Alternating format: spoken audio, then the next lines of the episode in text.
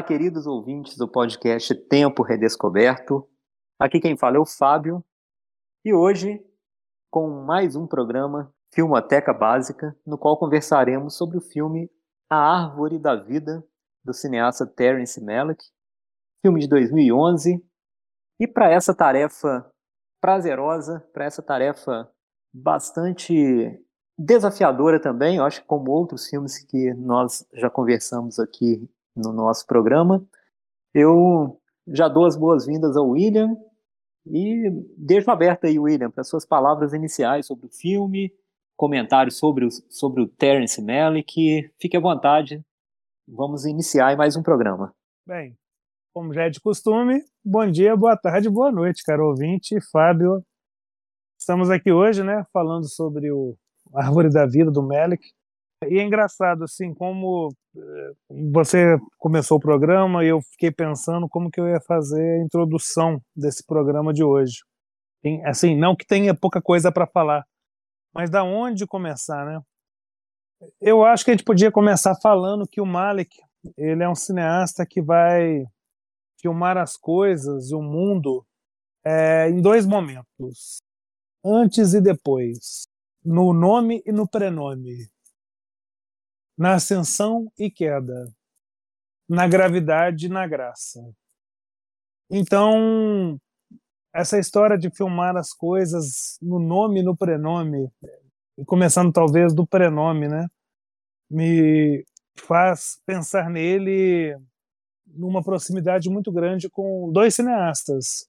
Um eu já falo agora, até porque o outro eu acho que está mais próximo até do mundo físico desse cinema físico e espiritual, eu diria. Mas o nome e o prenome me aproxima do Godard, né? Godard tem um filme Prenom Carmen, que eu acho que é justamente querer saber antes de ser Carmen, né? Essa coisa do íntimo, do menor, do ordinário. Então, o Árvore da Vida, e não só ele, como ainda mais, eu acho que a partir do Árvore da Vida, é, a gente tem um cinema do Malik que está entre o micro e o macroscópio. O cotidiano da vida comezinha, da vida pequena, da vida mundana, familiar, diante da longa duração da história, do universo. Em uma palavra, a gente podia dizer que aqui a gente tem um registro de todo o criacionismo, a criação desse universo diante da anarquia rebelde da evolução. Então, é o antes e depois da queda do Éden. Antes do paraíso ser perdido e ser conhecido como paraíso. Filmando todas as coisas, antes e depois. Essa eu acho que é a introdução mais próxima do que eu consigo ver no Árvore da Vida, Fábio. Você falou em detalhes, né, William? Eu vou só começar com questões comezinhas aí do filme, né? Ele foi lançado em 2011 e com relação ao enredo é muito difícil, né? A gente descrever aqui esse enredo. É um filme que retrata né, uma família normal americana nos anos 50, embora isso não fique muito claro no filme, né? Eu estou pressupondo que seja anos 50 pela, pelo contexto ali, né, do, arquitetura, dos objetos e etc. Mas basicamente é isso, né? E, e os problemas, conflitos, sofrimentos e as, o andamento da vida né? nesta parte do microscópico, né? Como você comentou, né, William? E, e a grandeza do filme é como relacionar isso com as grandes questões da, da humanidade, né? É, também é um, um ponto assim que eu não quero me ater a ele agora, eu queria começar. É, é um filme, para mim, suscita muitas dúvidas, sabe, William? Sempre suscitou muitas perguntas sobre a vida, sobre a existência, sobre os nossos relacionamentos pessoais, familiares, e, e até com o mundo, né, de uma forma mais ampla. E eu, eu vou começar com algumas questões, assim, que para mim ficam é, com relação ao filme, sem nenhuma pretensão de responder nada. Né? Aliás, o nosso podcast nunca teve essa pretensão né, de responder nada no sentido de direcionar leituras, visões, etc., são, é um diálogo a partir de, de uma obra. E essa também é uma obra de uma, uma leitura muito difícil. Primeiro, pela capacidade cinematográfica do Melick, com uma abordagem do cinema que é muito eloquente para mim. Né, no sentido de desafiar o cinema aquilo que ele pode. O cinema enquanto linguagem, o cinema enquanto arte. E, e aqui nesse filme não é diferente, né? A gente sente essa provocação, esse pulsar de um artista mesmo, é, e sempre quando a gente encara um artista pronto, é, ou pelo menos familiarizado com as ferramentas que ele usa, né? Porque eu, tem gente, né? Tem artista que é muito bom. Você vê que o cara tem um espírito artista, mas ele não domina tão bem a arte que ele escolheu para expressar essa espiritualidade artística, vamos dizer assim, ou esse impulso artístico, ou o que quer que a gente chame isso. E o Melick não, isso se encontra, né? É um cara que tem uma inquietude que é comum na arte, de provocação, de questionamento do mundo, do ser humano e da relação entre os dois, mas também é um cara que tem um controle muito grande da arte na qual ele expressa essa inquietude, essa necessidade de se expressar. Né? E esse filme, por isso só, ele já é bastante complexo. Né? O Melick ele tem uma preocupação formal muito grande, né, William? E essa provocação também formal é muito relevante no filme, é muito relevante até para a história do cinema. Se a gente pensar que é um cara que está filmando em 2011, é preciso né, um vigor muito grande para colocar o cinema, para fazer com que o cinema continue em movimento, né, para entrar no cinema com uma intenção de com um fôlego até juvenil, vamos dizer assim, né, para que não seja apenas uma repetição de fórmulas, de ideias e de maneiras de se fazer o cinema. Então, diante disso tudo, né, eu dei essa volta tremenda, acho que eu tô até meio imbuído no espírito do filme, né, William, meio circular, meio é, meio assim, né? Mas eu, eu dei essa volta toda para tentar aqui expressar algumas coisas né, que me saltam quando eu assisto esse filme. É, primeiro, é um filme que quando eu penso nele posteriormente, é, eu entendo que há problemas, mas quando eu vejo esse filme, eu, eu, não consigo ver esses problemas. Eu não sei se eu fui muito claro, sabe, William, nessa minha colocação, assim. Então eu sempre prefiro ficar com a intuição de que eu acho que é um grande filme. Porque quando eu assisto esse filme, é um grande filme. Quando eu penso sobre ele depois, e aí me vem alguns problemas, mas eu não quero botar a racionalidade à frente, né? Então a primeira questão que eu coloco assim, né, é que é um filme é, são duas horas que eu, eu saio totalmente desse mundo e tô dentro daquele mundo de imagens que ele traz, de situações e eu fico imaginando, cara, o que que o cinema pode? Né? Essa pergunta é a, é a grande pergunta que fica, né, para mim. O que que o cinema pode?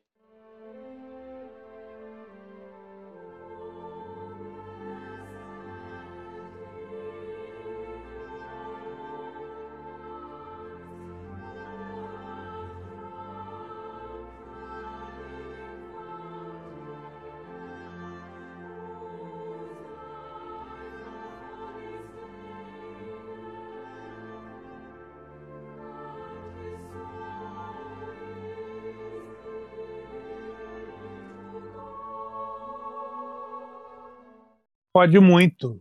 O que, que ele tem? Um pouco. Eu diria isso. Poder ele pode muito, mas tem sempre um pouco porque é uma arte, uma expressão nova, né? É, embora muito profícua, a gente várias vezes comenta sobre isso. Como que em apenas cento e poucos anos você tem tanta obra de qualidade. Mas diante da capacidade do potencial dele, ele pode muito. Sempre vai poder muito por uma questão até mesmo, acho que de domínio estético, vai ter sempre pouco. Eu acho assim, pode muito e tem pouco. E quer ainda mais. Eu acho que é isso também que faz o, o cinema ser o que ele é. Mas vamos lá, eu acho que você falou uma frase você não levou para esse lado, mas eu acabo levando, porque eu acho que o programa de hoje ele vai ser muito guiado por esse sentimento que você tentou transcrever. E quando eu falo tentar, porque realmente é difícil tentar transcrever o sentimento de ver a árvore da vida. É, você falou assim, eu quero me expressar aqui, eu acho que é, a palavra expressão, né? É, é muito condizente com o cinema do Malik, porque eu acho que é um cinema muito expressionista, né? Então ele não é impressionista, não, ele é expressionista, ele, é, ele tem toda um, um, uma, uma situação que eu vou chamar assim de emanação direta de um mundo radiante. E nessa, e nessa emanação direta que os planos do filme dele vai passando desse mundo radiante, a gente vai podendo cristalizar todas as coisas desse mundo em objetos de luz. Então acaba sendo um filme solar. Solar tratando sobre um, um argumento denso, né? Eu lembro aqui que o filme começa com uma citação do livro de Jó, salvo engano, eu acho que é o Jó 38. Agora eu não sei assim, mas me parece que é o 38 sim. Mas para aquele que nosso ouvinte que ainda não está habituado, né, é, é um livro polêmico da Bíblia, no qual Jó era uma pessoa muito bondosa, muito correta, muito direita, muito reta, e aí até peço desculpa, né, se tiver algum teólogo ouvindo eu tiver errado, mas sempre foi me passado que e aí realmente aí é uma impressão minha, não uma expressão. E o, o Jó era bom, né? O diabo fala para Deus que Jó é bom porque ele tem tudo. Porque a vida dele é feliz. Tira as coisas que você vai ver que ele não é tão feliz assim. E Deus começa a tirar. E o Jó permanece intacto, naquela paciência de Jó, daí que vem a paciência de Jó de não se saber merecedor de tal sofrimento, mas aceitar. Tem uma aceitação. O filme não é que tem essa aceitação, não. Ela parte dessa retirada. Eu acho que Deus, nesse filme, está longe. Eu falei do criacionismo, embora Deus esteja o tempo todo presente enquanto criação de universo, enquanto beleza, mas enquanto entidade que se manifesta no sentido de é, destino ou predestinação, é um Deus ausente. Então, a gente tem toda essa questão da divindade reluzente, dessa emanação desse mundo de micro e macrocosmo com uma ruminação, né? Os personagens em locuções em off ficam ruminando como se fossem realmente fazer uh, um exame de consciência ou, ou, uma indagação religiosa, né? Do, do, do, porquê de tal sofrimento, de porquê de tal angústia. E é por isso que eu acho que eu comecei o filme falando, filme não, perdão, o programa falando sobre esse cinema de prenome para mim, nome e prenome, do antes e do depois, né? Então a gente pode pegar como um cinema que tem uma situação da queda do paraíso do mundo terrestre, da queda, mas que também mostram antes da queda. Então é a gravidade e a graça todo tempo ali em comunhão íntima, mas o cair ou estar no paraíso é só uma condição, porque a bem da verdade a, a concepção de paraíso fica só depois da queda. Na hora que você está na plenitude de luz, você não, não, não, indaga a luz. Eu acho que é na escuridão que você indaga onde é que está a luz. É, é, é, é um mundo movente. É, é, é, assim, eu acho que eu vou conseguir dizer isso um pouquinho mais para frente, mas o que eu quero dizer é o seguinte, é, e isso é muito aberto, né? E eu quero dizer, já foi falado sobre essa cubização, né? Dos planos do Terence Malick, e já já eu falo sobre a cubização, o que é essa cubização, mas é, é, é como se fosse assim, a partir de um gesto que se nasce, que se constrói ali naquele plano, qual é a consequência daquele gesto? Que muitas das vezes se encerra nele e outras não. Então, assim, vamos lá. É um cinema que filma as coisas no prenome e no nome. Mas, ao mesmo tempo que elas têm uma forma definida, também mostra as coisas antes de adquirirem essa forma definitiva. antes de ter uma identidade. Então está sempre no entre lugar. Ou seja, entre o antes e o depois, você tem um fora de tempo e espaço. Eu acho que é por isso que fica difícil a explicação racional do filme. Fica parecendo uma coisa muito viajadona, muito, vou dizer assim, etérea, é, é absurda, estapafúrdia, mas não em todos os filmes, mas em Árvore da Vida e outros filmes do Melick, a gente consegue ao menos comungar um equilíbrio entre o reino cósmico e o reino terreno. É o caminho do meio. É a nossa terceira margem que a gente já falou aqui num programa sobre Guimarães Rosa. É o momento do equilíbrio. Ou seja, entre a queda e a permanência do paraíso, não é dar importância maior ao paraíso, apenas registrar esses momentos de ascensão e queda, ou de permanência e queda. Eu acho que dessa liberdade, dessa espontaneidade, se cria um cinema muito sensorial. Eu acho que essa que é a palavra. No qual o espectador vai ter que ter uma comunhão muito sinestésica com esse mundo natural e físico que o filme demonstra. Mas Deus, não se enganem, ele está longe no filme. Ele não vai interferir nada. E nessa anarquia rebelde de evolução da vida, filmar apenas a vida. Eu acho que é por aí que eu vejo a árvore da vida. Não que eu esteja já encerrando, mas já devolvo a palavra, Fábio, para você pontuar outros momentos. E daí eu acho que eu volto mais uma ou duas vezes para dizer duas ou três coisas a mais sobre esse filme sensorial e de sentimento ético e lírico e estético. William, você falou de comunhão sinestésica e eu acho que essa expressão é muito boa. Eu ia comentar sobre a câmera do filme. Sempre me chamou atenção nesse filme, desde a primeira vez que eu o vi. Alguns né, vão dizer que é um maneirismo. Ele pode estar aí dentro do que tem se chamado de maneirismo cinematográfico e tudo. Mas eu, eu sempre me chamou a atenção o movimento de câmera desse filme, principalmente nas cenas com as crianças, com os meninos, naqueles movimentos, nas brincadeiras, na ação que envolve a vida, principalmente dos irmãos, né? São três irmãos e o Mélio que acompanha muito esse cotidiano da vida da família e sempre me chamou muita atenção como ele constrói a filmagem, né, a captação dessas imagens no filme, com uma câmera que parece acompanhar o movimento dos. É, vários momentos eles estão brincando, por exemplo, no quintal. É, o filme é muito aberto, né, William? Você falou dessa questão solar e realmente isso para mim fica muito claro agora. Sempre quando eu lembro do filme, né, fica muito para mim essas cenas fora de casa, essas cenas no, no quintal, no bairro, é, sempre com um, um dia muito claro, né? E a câmera, ela faz uns movimentos que são realmente uma coisa muito diferente no cinema, né?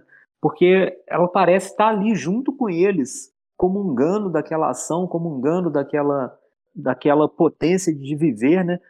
Para mim é o único momento que eu acho que se que fica insinuado uma presença sobrenatural no filme é por meio dessa cena querendo compartilhar aquela potência de vida que os meninos representam no filme.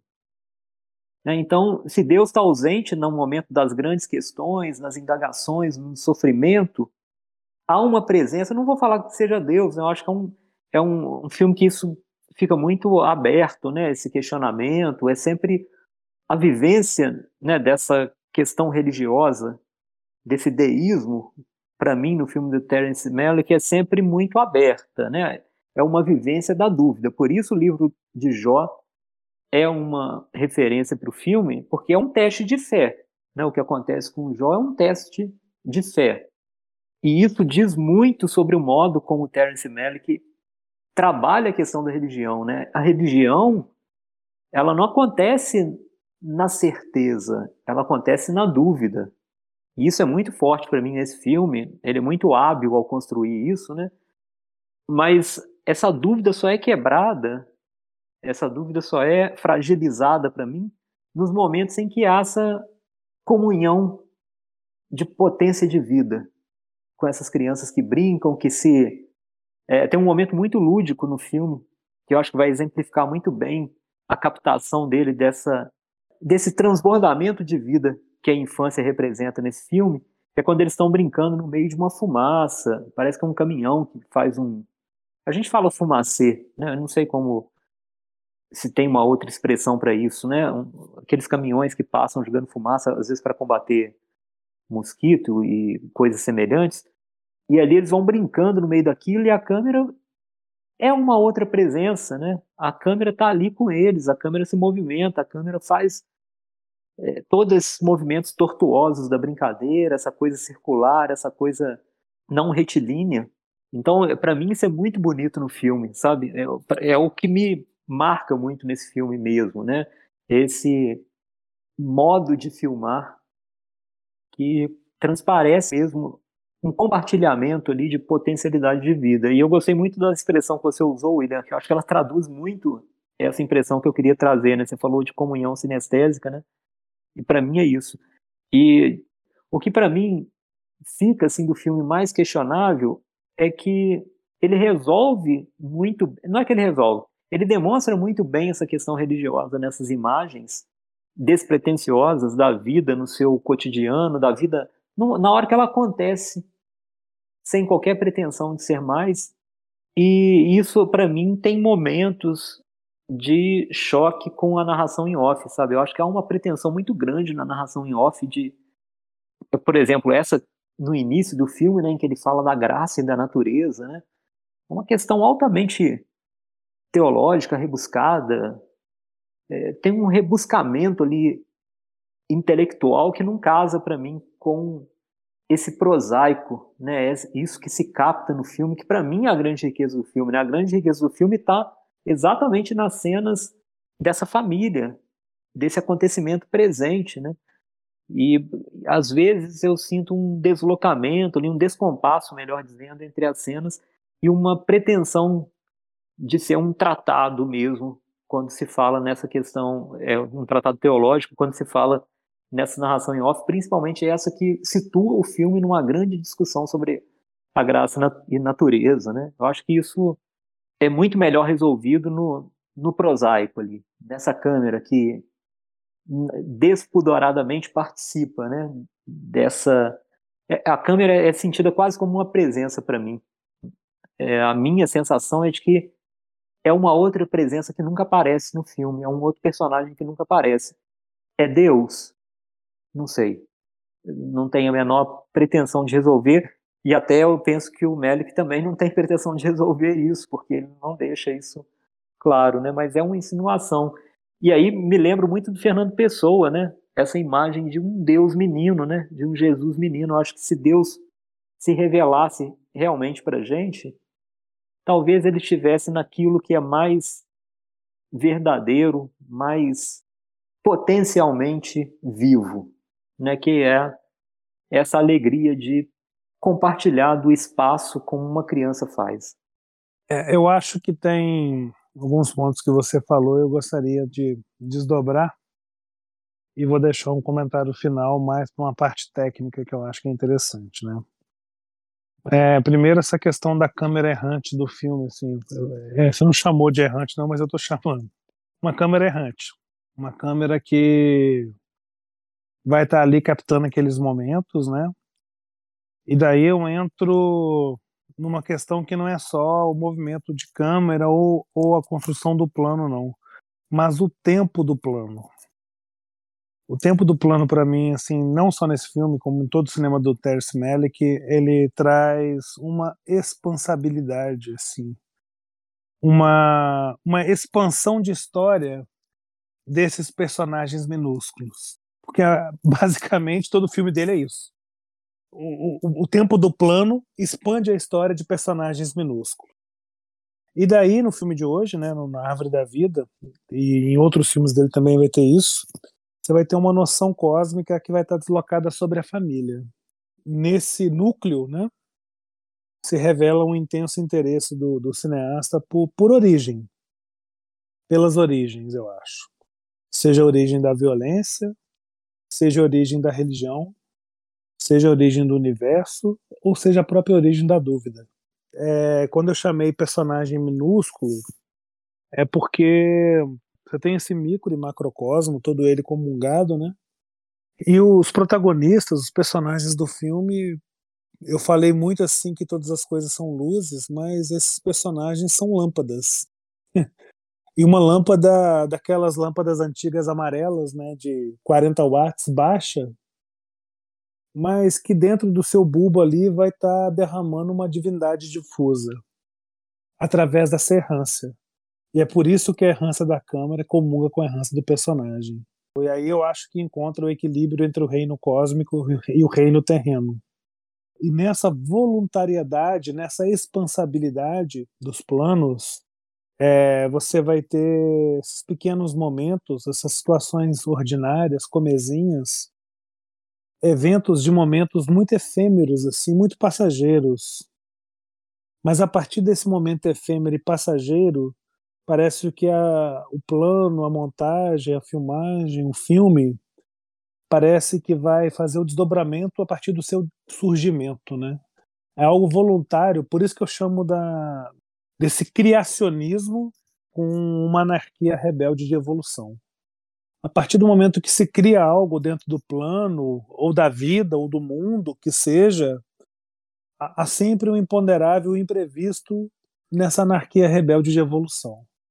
Então é sempre uma questão de expansão, de expansabilidade.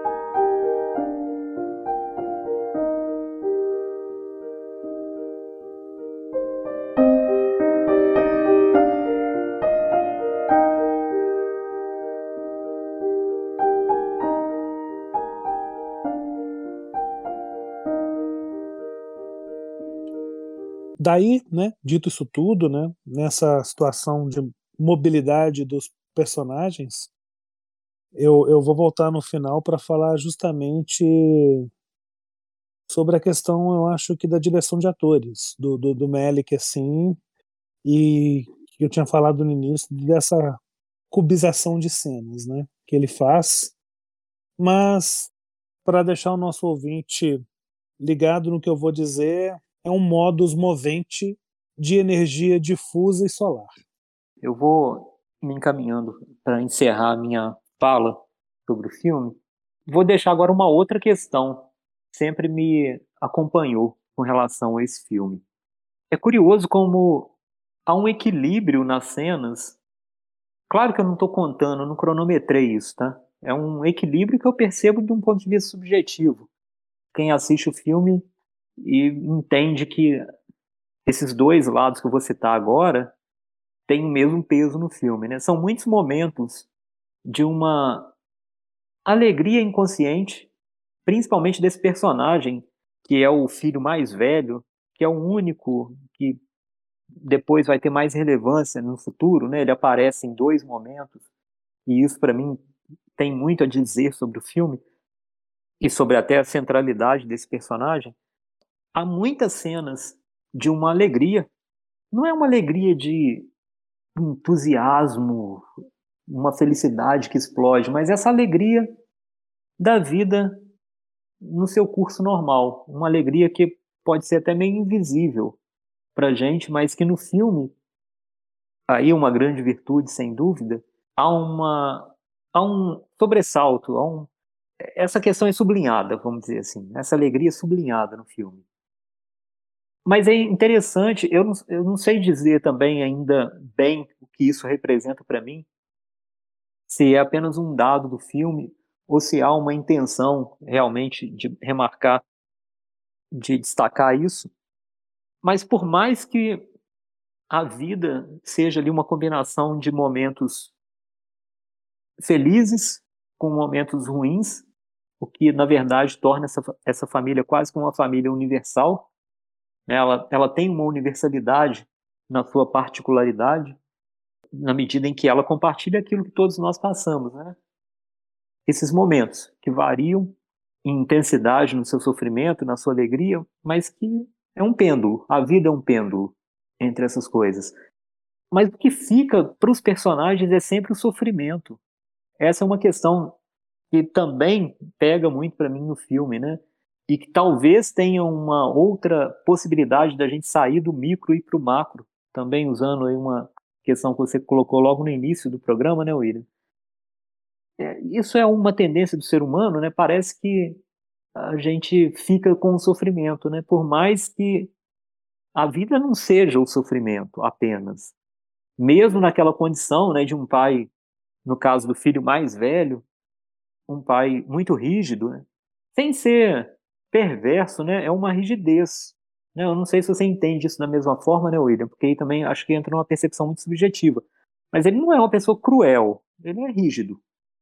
Inclusive com alguns momentos em que ele tenta expressar um carinho meio desconfortável e até rejeitado pelo filho, né, por questões outras que não cabe aqui ficar especulando. Mas a reserva de memória dos personagens é sempre a do sofrimento, né? O que é levado é o sofrimento.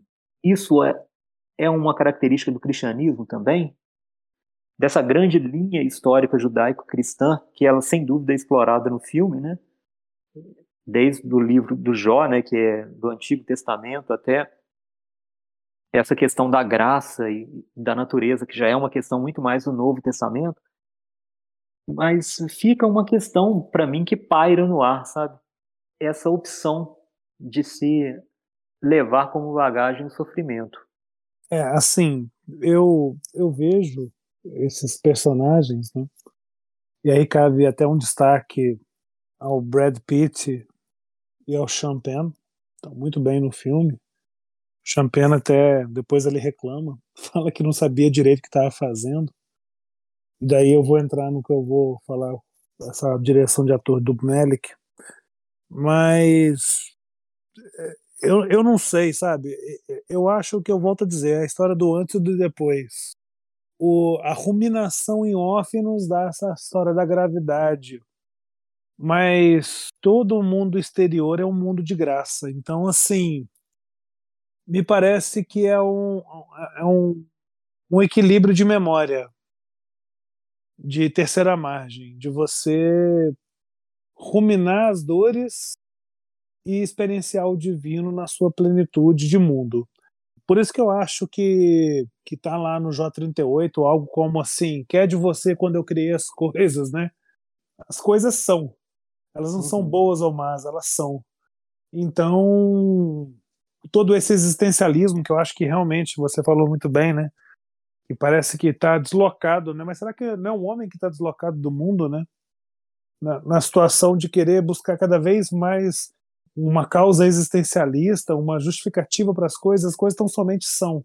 E assim, eu sempre vejo o filme, pode ser uma limitação minha, lógico que pode, mas assim, eu acho que eu só consigo assistir o filme nessa enquanto transição, enquanto passagem, enquanto escoamento de luz. E no escoamento de luz tem um escoamento de tempo. Assim, eu vejo como concatenação, sabe?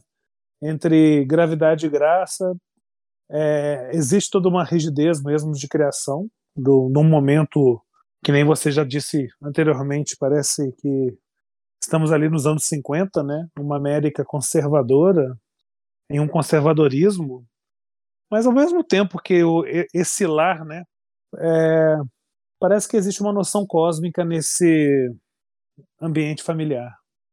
Então, assim, a partir do momento que tem toda essa questão conservadora, rígida do lar, mas existe todo um lado lúdico do, do abre-mundo, do vagamundo, do entre-lugar, ou mesmo dentro da casa ali, em situações de, de banho de espuma, né, coisas assim. Mas enfim, é, eu vou caminhando para o final aqui. Eu quero falar basicamente sobre essa questão do, da direção de ator do Melick, que aí eu falo da cubização e encerro a minha fala, Fábio. Parece que já foi dito, e isso realmente não, não, não é insight meu, não. Agora eu não lembro se foi o, o Adrian Martin, é, que eu sei que gosta do Melick, ou alguém da Sight and Sound, não lembro, é Senses of Cinema, enfim. Eu já o que ficou na minha memória é algo que como se fosse assim, como se o Melick, né, no, no sets de filmagem, ele não enrijece a direção de atores. Ele não marca as posições dos atores. É, esses atores eles vão se mover de maneira muito natural em, em relação à luz. É como se no começo da, do plano ali ele falasse para o ator dele assim, olha, encontre a luz e se coloque e se mova em relação a ela. E aí a combinação em off vai dar todo o sentido, né? Então, é, essa liberdade de, de, de movimento gratuito, é, muita gente culpa o Malik que fala assim, pô, o cara tá achando que é quem? Que é Deus, né? É, realmente não sei. É, é, eu entendo todas as críticas, e aliás é um, é um, é um cinema que a partir do Árvore da Vida foi muito criticado. Falam assim, existe uma tendência crítica a falar muito bem dos primeiros filmes, em especial Dias de Paraíso e o Terra de Ninguém, né, o Badlands, e já tem algumas ressalvas no Além da Linha Vermelha, e daí vai piorando no Novo Mundo e na Árvore da Vida. E aí ele perde muitos admiradores, até onde eu, eu lembro e vejo assim que as pessoas têm falado. Mas assim, pouco importa isso, na verdade. Ou, ou até importe um pouco, mas não, não, não, me diz respeito, assim, não, não, vou me comparar, não vou entrar num filme pensando nisso, eu vou entrar num filme pensando naquilo que eu estou vendo enquanto experiência estética. E, e quando ele não marca essas posições e coloca esses gestos gratuitos, né, essa relação de se encontrar em relação à luz, eu acho que realmente essa captação de luz é um, é um vermir, vamos falar assim, do cinema, e aí eu vou chegar onde eu queria falar lá no início, que eu falei que ele se aproxima muito de dois cineastas, já falei de um que é o Jean-Luc Godard, né, no prenome das coisas, mas existe também uma aproximação muito grande com o cinema experimental de Stan Brakhage, nessa história de querer sorver, de querer filmar as coisas, de querer absorver esse mundo físico de todas as coisas. Bom, falar de tudo isso, eu tenho que falar sobre a cubização de cenas. O que, que seria isso, né? É, o Malik ele filma a mesma cena em três ou quatro ângulos diferentes, em, em três ou quatro tomadas diferentes. E isso é colocado dentro do filme. A mesma cena filmada de três ou quatro pontos de vistas diferentes. Então, quando você tem quatro, oito pontos de vista diferentes, você vai formando como se fosse um aspecto de cubo mesmo, né? que é multiplicado cada vez mais na possibilidade de edição que ele faz desses filmes. Então, torna-se aquilo que eu também já falei, e isso não acho que seja demérito, é, eu encontro possibilidade de leituras infinitas nisso, é, nessa câmera errante de busca da luz, de captação de luz, a gente vai tendo um registro cinematográfico do mundo em estado de gravidade e graça em uma fase em que se tem o pré-Éden e o pós-Éden. Mas a questão não é o Éden, é só o pré e o pós. Eu acho que é isso que é interessante. Se a gente focar muito na, nas palavras, nas coisas, né? No sentido de assim, Éden, aí pensa em paraíso, essas coisas assim, acho que perde muito o filme. Muito mais importante focar nessa expansibilidade de tempo que eu falava, né, dos planos, enquanto pré e pós para aí sim a gente se localizar enquanto nossa história. E é isso que fica para mim no, no cinema do Malik, Fábio. É, para mim fica também, William, depois de ouvi-lo, eu acho que você levantou umas questões que são muito interessantes. Fica também que é nessa dramaticidade da vida que essas questões se resolvem. Mas elas não se resolvem, e aí, mais uma vez, talvez fique minha crítica a essa colocação em off que ele faz, né?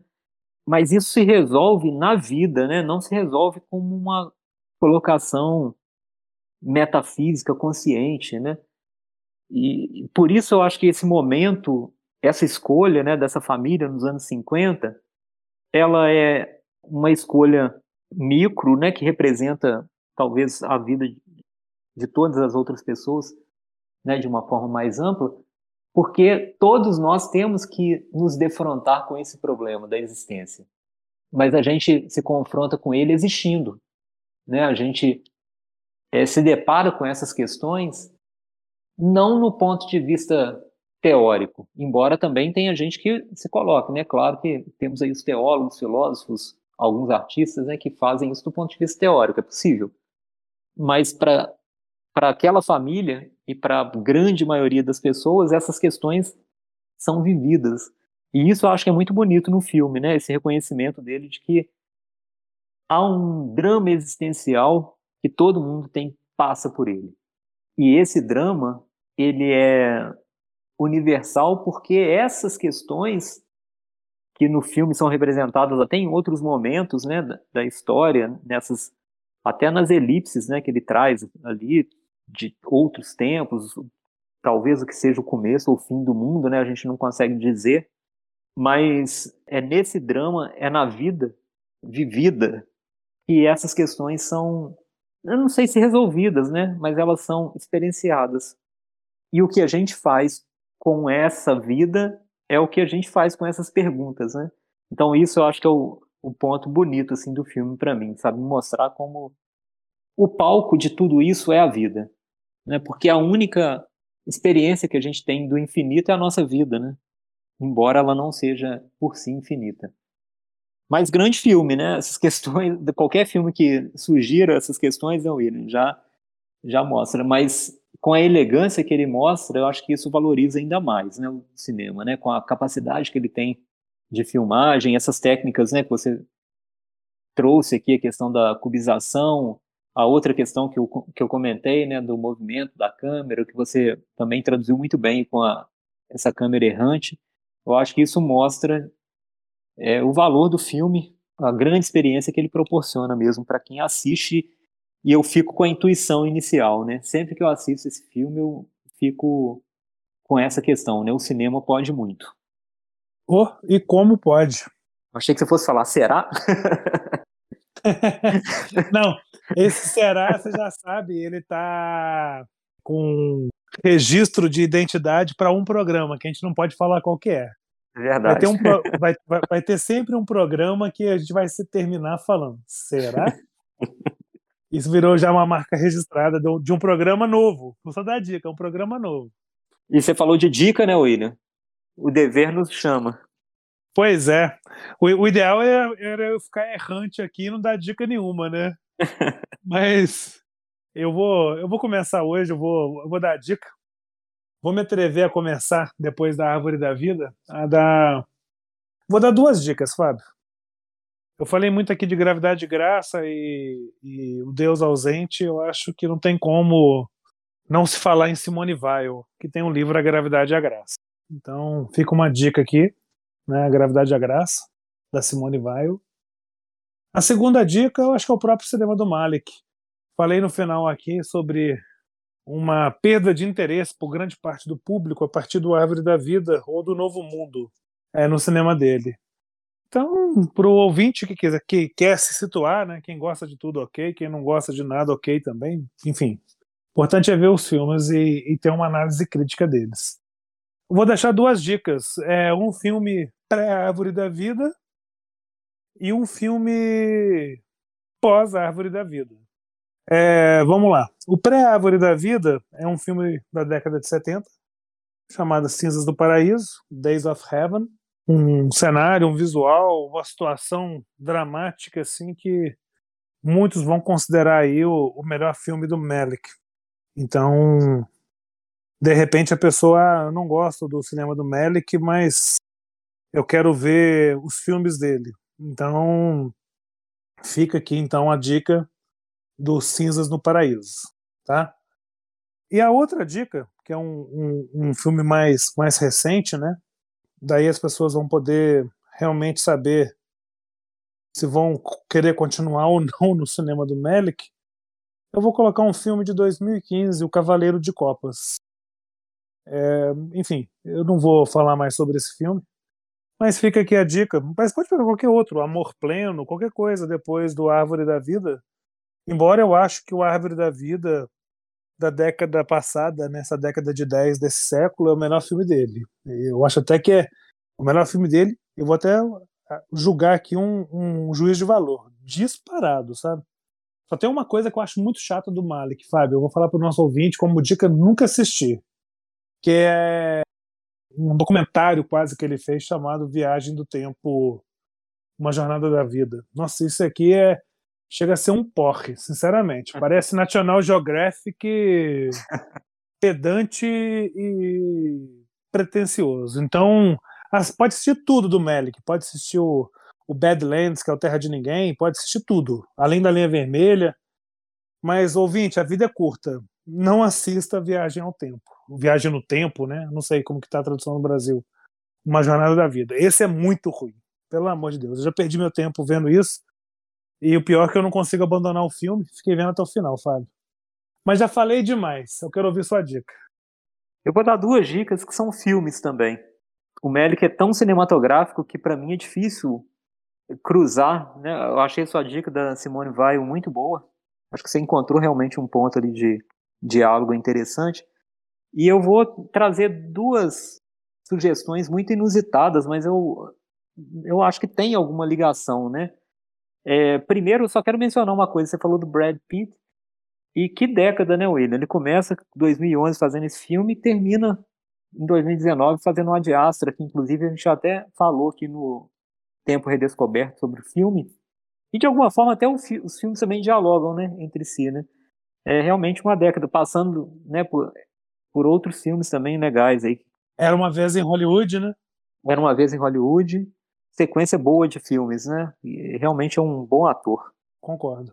É, mas eu vou dar dois filmes, vou deixar dois filmes aqui como sugestões, vão dialogar um pouco com essa questão existencial, tá? Mas não significa que tenha a mesma linha né, religiosa ou cristã ou judaico-cristã é, do filme, nem essa questão pré-paraíso ou pós-paraíso que você mencionou, que eu acho que é muito legítima também a gente pensar no filme, né? Mas eu acho que são diálogos inusitados para se fazer com esse filme. O primeiro é da nação do Bilatar. Aqui sim a gente está num momento né, de destituição do mundo, onde parece que tudo acabou. Eu acho esse filme muito interessante para se pensar mesmo essa questão colocada né, pela existência humana mesmo, colocada ou para a existência humana, né, se confrontar com ela. Então eu deixo aí da nação como a primeira dica. E a segunda, também, acho que não menos inusitada do que essa primeira, é o filme O Vício, do Abel Ferrara. Eu não sei porquê. Eu falei assim, gente, eu tenho que dar esse filme como dica também. Eu acho que ali tem uma questão também sobre é existencial. Claro que muito mais o caminho alegórico, no caso do Abel Ferrara, eu acho, nesse filme. Mas ali há também uma, um ponto de inflexão da vida humana que eu acho que é interessante, sabe?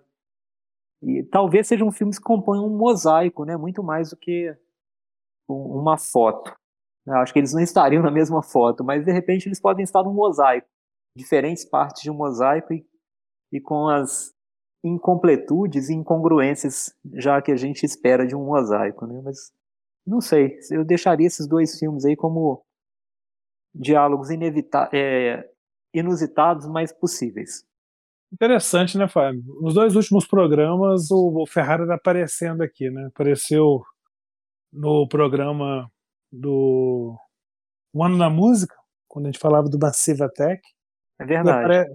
e aparece hoje. Ele está batendo na porta, ele quer entrar num programa aí. Então, logo, logo, a gente vai colocar um programa do Abel Ferrari aí. Tem muito tá filme para falar. Logo, logo a gente elege um aí para estar tá falando. Mas ótimas dicas, gostei. Eu acho que realmente existe comunhão. E é, e é importante mesmo, assim, até para as pessoas se situarem nesses três momentos, né, dos filmes que você, os dois que você citou e esse que a gente viu ou falou aqui hoje aqui, que é o Árvore da Vida. Bem, bom, Fábio, então, missão acho que está cumprida, né? A gente pode dar como mais um capítulo encerrado. E nesse capítulo já me despeço de você. Um grande abraço e um outro abraço bem carinhoso para o nosso ouvinte que vem nos acompanhando aí durante todos os programas. Maravilha, William. Programa 52. Já agora pensando no próximo, né? É, tem muita coisa para se falar, né, William? A gente até comentava isso. A gente está falando tanto de pré, né, aqui é, pré-paraíso, né? Vamos falar pré-programa, né? A gente estava até comentando sobre isso. Mas também deixo aí meu abraço, William, para você. Abraço para os ouvintes. Já ansioso aí para o próximo programa. Não darei spoiler, mas de qualquer forma, um abraço aí, William. E até o próximo programa.